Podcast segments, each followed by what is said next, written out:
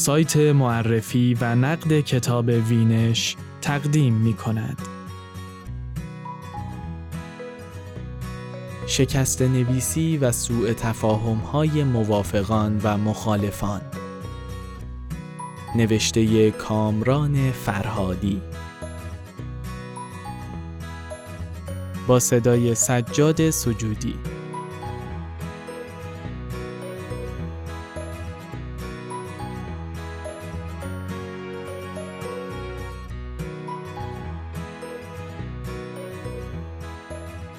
ابوالحسن نجفی در مصاحبه ای گفته بود هرگز نمی توانیم با شکستن کلمات فارسی نوشتار به فارسی گفتار برسیم. نجفی از مخالفان شکست نویسی بود. در آن همه داستان کوتاه و رمان و نمایشنامه که ترجمه کرده و همهشان هم پر است از دیالوگ و خیلی ها هم قبول دارند کارش از نمونه های اعلای ترجمه است حتی یک کلمه شکسته هم پیدا نمی کنید. برخی از نویسندگان و مترجمانی که می توانند ویژگی های نحوی و واژگانی فارسی گفتاری را به خوبی بازآفرینی کنند ولی با شکست نویسی موافق نیستند یا دست کم لزومی به آن نمی بینند چنین استدلال می کنند که ویژگی های آوایی گفتار را برخلاف آن دو سطح دیگر حتی با شکاندن واژه ها نمی شود تمام و کمال منتقل کرد. پس بهتر است از خیر این گزارش نصف و نیمه سطح آوایی گفتار هم بگذریم.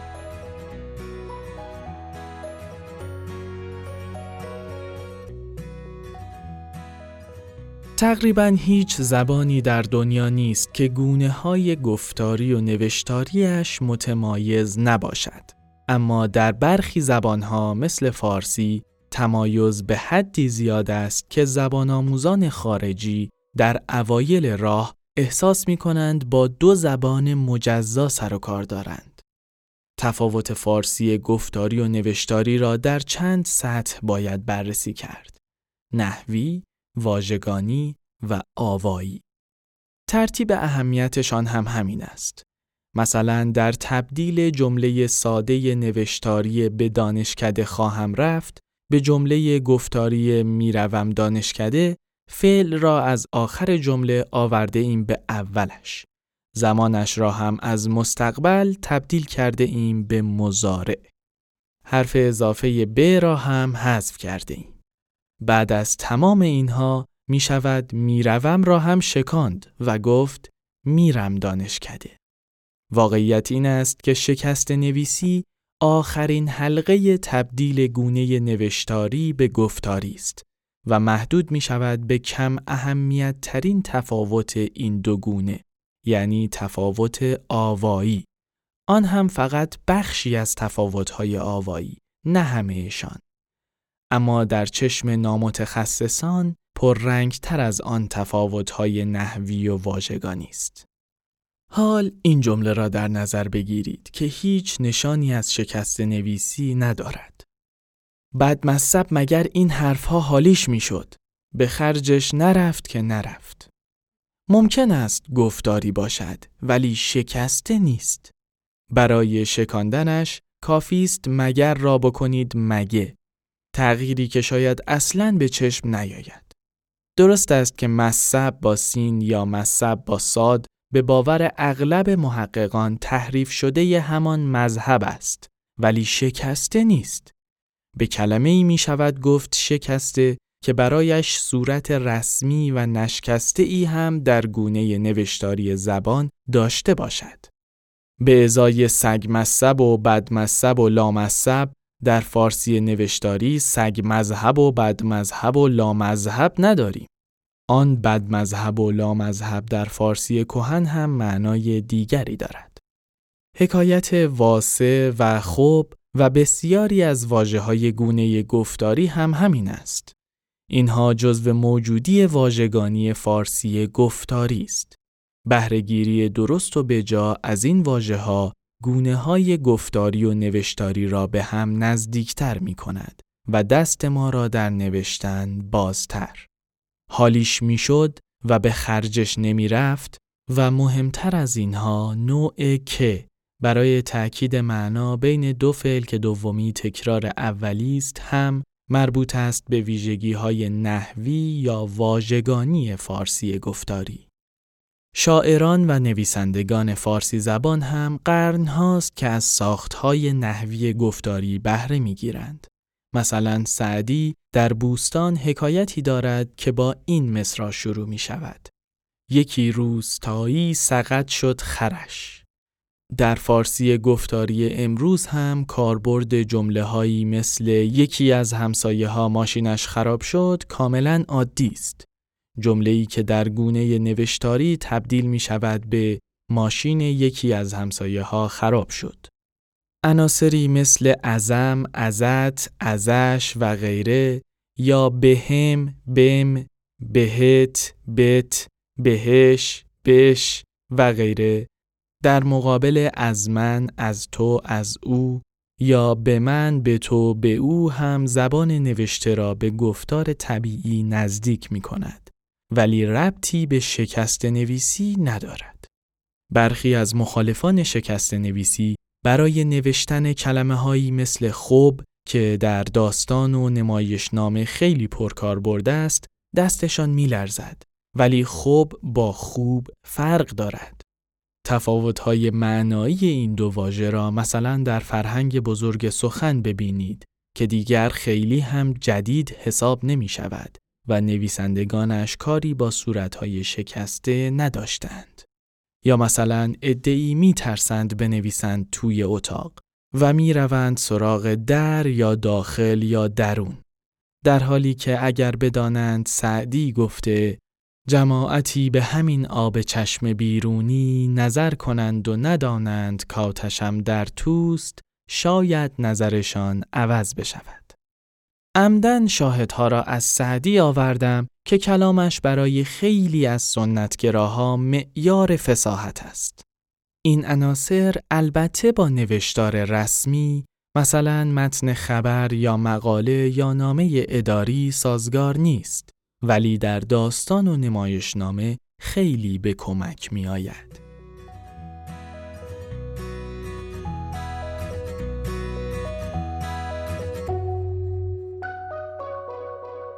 همانطور که علی سلجو در کتاب اصول شکست نویسی توضیح داده، اگر نویسنده یا مترجم بتواند جمله را با واژگان و نحو گفتاری سامان دهد، خواننده بقیه راه را خواهد رفت. اگر نویسنده ای بنویسد حسن رفت دو تا نان و یک هندوانه بخرد، خواننده در تبدیل آن به صورت گفتاری حسن رفت دو تا نون و یه هندونه بخره مشکلی ندارد. مشکل زمانی پیش می آید که نویسنده نوشته باشد حسن به منظور ابتیاع دو قرص نان و یک هندوانه خانه را ترک گفت. پیش از او ابوالحسن نجفی در مصاحبه ای گفته بود هرگز نمی توانیم با شکستن کلمات فارسی نوشتار به فارسی گفتار برسیم. نجفی از مخالفان شکست نویسی بود. در آن همه داستان کوتاه و رمان و نمایشنامه که ترجمه کرده و همهشان هم پر است از دیالوگ و خیلی ها هم قبول دارند کارش از نمونه های اعلای ترجمه است حتی یک کلمه شکسته هم پیدا نمی کنید. همانطور که مثلا در سرتاسر سر قصه های مجید و بسیاری دیگر از داستانهای هوشنگ مرادی کرمانی. از مترجمان معروف امروز عبدالله کوسری و رضا رضایی و مجده دقیقی و آبتین گلکار هم بسیار به ندرت پیش آمده یا اصلا پیش نیامده در گفتگوهای بین شخصیتهای نمایشنامه ها و داستانهایی که ترجمه می کنند کلمه ها را بشکانند. شما هم اگر چند نوشته و ترجمه به قلم هر کدام از اینان خوانده باشید ممکن است باورتان نشود که اینها کلمه ها را نمی شکانند. چون آنقدر در سطح نحو و واژگان به گفتار طبیعی نزدیک می شوند که دیگر فرقی نمی کند می رود بنویسند یا میره. برعکس نمونه های زیادی می‌بینیم از کتاب های تعلیفی و ترجمه‌ای گرفته تا نوشته های سردستی در شبکه های اجتماعی که جمله هایی با صرف و نحو کاملا نوشتاری از نوع نصر بد واجه ها را شکانده اند و حاصلش جمله هایی شده است که نه گفتاری است نه نوشتاری. برخی از نویسندگان و مترجمانی که می توانند ویژگی های نحوی و واژگانی فارسی گفتاری را به خوبی بازآفرینی کنند ولی با شکست نویسی موافق نیستند یا دست کم لزومی به آن نمی بینند چون این استدلال می کنند که ویژگی های آوایی گفتار را برخلاف آن دو سطح دیگر حتی با شکاندن واژه ها نمی شود تمام و کمال منتقل کرد. پس بهتر است از خیر این گزارش نصف و نیمه سطح آوایی گفتار هم بگذریم. می‌گویند خواندن با شنیدن فرق می کند. صورتهای ای که به گوش آشناترند معلوم نیست همهشان برای چشم هم آشنا باشند. گیریم کلمه ها را شکاندیم. لحن و لحجه را چطور منتقل کنیم با این خط فارسی که حتی برای همان گونه نوشتاری زبان هم نارساست. در شکست نویسی، نارسایی های خط آوانگار فارسی بیشتر به چشم می آید. وقتی صورتهای شکسته با صورتهای نوشتاری واجه های دیگر خلط می شود. مثلا بدن به معنی بدهند یا بدن به معنی تن یا دوست دارم شکسته دوستت دارم با دوست دارم که فعلی است مرکب. موافقان شکست نویسی هم می‌گویند این جور مشکلات را با وضع قواعد و شیوه نامه هایی برای شکست نویسی معتدل می شود برطرف کرد.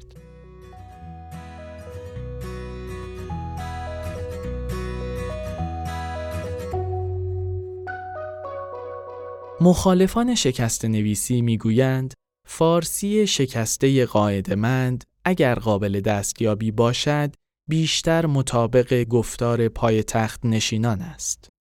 فارسی معیار در گونه نوشتاری البته زبان مشترک تمام ایرانیان است.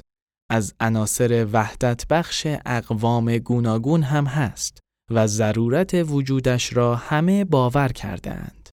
اما وقتی پای شکستن واژه ها وسط بیاید فارسی زبانانی که در کرمانشاه یا همدان یا خیلی شهرها و روستاهای دیگر در خودمانی ترین مکالماتشان نان را همان نان می‌گویند و نون نمی‌گویند با صورتی از واژه روبرو می‌شوند که برایشان آشناتر از صورت نوشتاری نیست.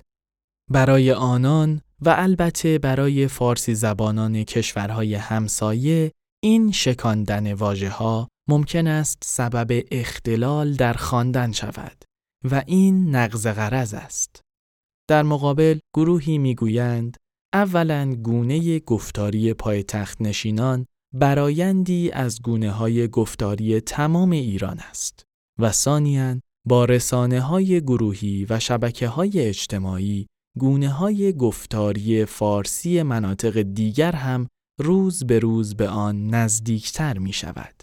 اگر هم نزدیک نشود، مردم شهرها و روستاهای دیگر با لحجه معیار یا گونه معیار گفتاری آشنا شده اند و مشکلی برای فهمیدنش ندارند. برخی مثل علی صلحجو در کتاب اصول شکست نویسی در شیوه ها و قواعدی که برای شکاندن واژه ها پیشنهاد کرده اند این نکته را در نظر داشتند که واجه هایی که در بعضی لحجه ها به همان صورت نوشتاری میماند حتی المقدور در شکست نویسی هم نشکسته بمانند. شیوه او البته در مواردی به نوشتن جمله هایی می انجامد که زبانشان میان گفتاری و نوشتاری در نوسان است و لاقل به گوش خوشاهنگ و طبیعی نیست. اما او و موافقانش معتقدند تثبیت شکستگی فعلا از همین راه ممکن است و اشکالی ندارد که گونه معیار گفتاری کاملا منطبق بر آوای گفتار نباشد بلکه همین تفاوتهایش با گونه نوشتاری به شرط آنکه قاعدمند باشد و قاعدهش را همه مراعات کنند بس است. باید دید در عمل چقدر می‌توان به فارسی معیار گفتاری بدون دخالت دادن لحجه ها پایبند بود. نویسندگانی که می‌خواهند در گفتگوهای شخصیتهایشان لحجه مثلا اصفهانی یا کرمانشاهی را هم بازآفرینی کنند اگر قرار باشد دستورالعملی برای فارسی گفتاری داشته باشیم و همه از آن تبعیت کنند باید چه کنند به هر حال بسیاری از تفاوت‌های لحجه‌ای مربوط است به شکاندن یا نشکاندن یا چگونه شکاندن واژه ها. زبانشناسانی مثل صلحجو و طبیبزاده که به بحث نظری درباره شکست نویسی و قواعد املای شکسته پرداخته اند به خوبی بر لزوم توجه به تفاوت‌های نحوی و واژگانی فارسی گفتاری و نوشتاری بیش و پیش از شکاندن یا نشکاندن واژه ها تأکید کرده و سپس با محدود کردن کارشان اولا به ادبیات داستانی و نمایشی و ثانیا فقط به شیوه نوشتن گفتگوها در این نوع متون و نیز با تأکید بر اینکه صرفاً با گونه معیار گفتاری کار دارند دستورالعملهای مفیدی برای شیوه نگارش صورتهای شکسته پیشنهاد کردند. چیزی که به آن نپرداختند و دلیلی هم نداشته است که بپردازند تشریح تفاوت‌های نحوی و واژگانی و آموزش تمام امور مقدم بر شکاندن واژه هاست اگر اصولاً چنین چیزهایی آموختنی باشد. حالا باید پرسید مگر چند درصد فارسی زبانانی که زمینه تحصیل و کارشان به زبانشناسی یا ادبیات مربوط نیست فرق ویژگی های نحوی و صرفی را می‌فهمند و می توانند این دو ساحت زبان را از هم یا هر دو را از ساحت آوایی زبان تفکیک کنند. واقعیت این است که حتی خیلی از نویسنده ها و مترجم های امروز هم آنقدری که باید دستور زبان نمی‌دانند یا شم زبانی ندارند. بعد از تمام این حرفها حواسمان باشد که تا همین هشت ده سال پیش قلمرو شکست نویسی و موافقت و مخالفت با آن محدود بود به نوشتن گفتگو در متون داستانی و نمایشی چنانکه عنوان فرعی کتاب صلحجو هم راهنمای شکستن واژه ها در گفتگوهای داستان است. امروز در کنار این شکست نویسی آگاهانه و کنترل شده با نوعی شکست نویسی افسار گسیخته هم روبروییم که بی ارتباط با رواج روزافزون شبکه های اجتماعی و کاهش نیاز مردم به نوشتن و در نتیجه فراموش کردن مختصات گونه نوشتاری نیست. اما پرداختن به این پدیده مجال دیگری می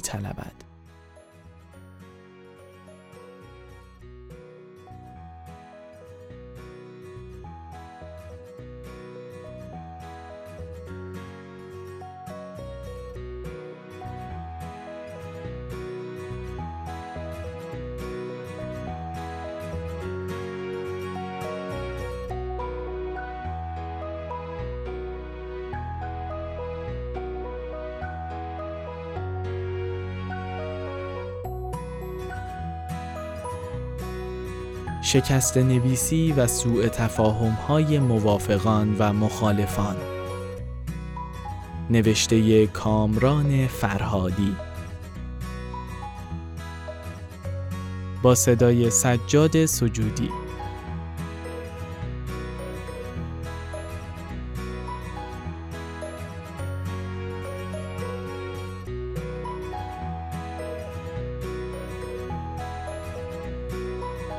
این مقاله و دهها نوشته و نقد دیگر درباره کتاب‌های کلاسیک و جدید الانتشار را در سایت معرفی و نقد کتاب وینش بخوانید.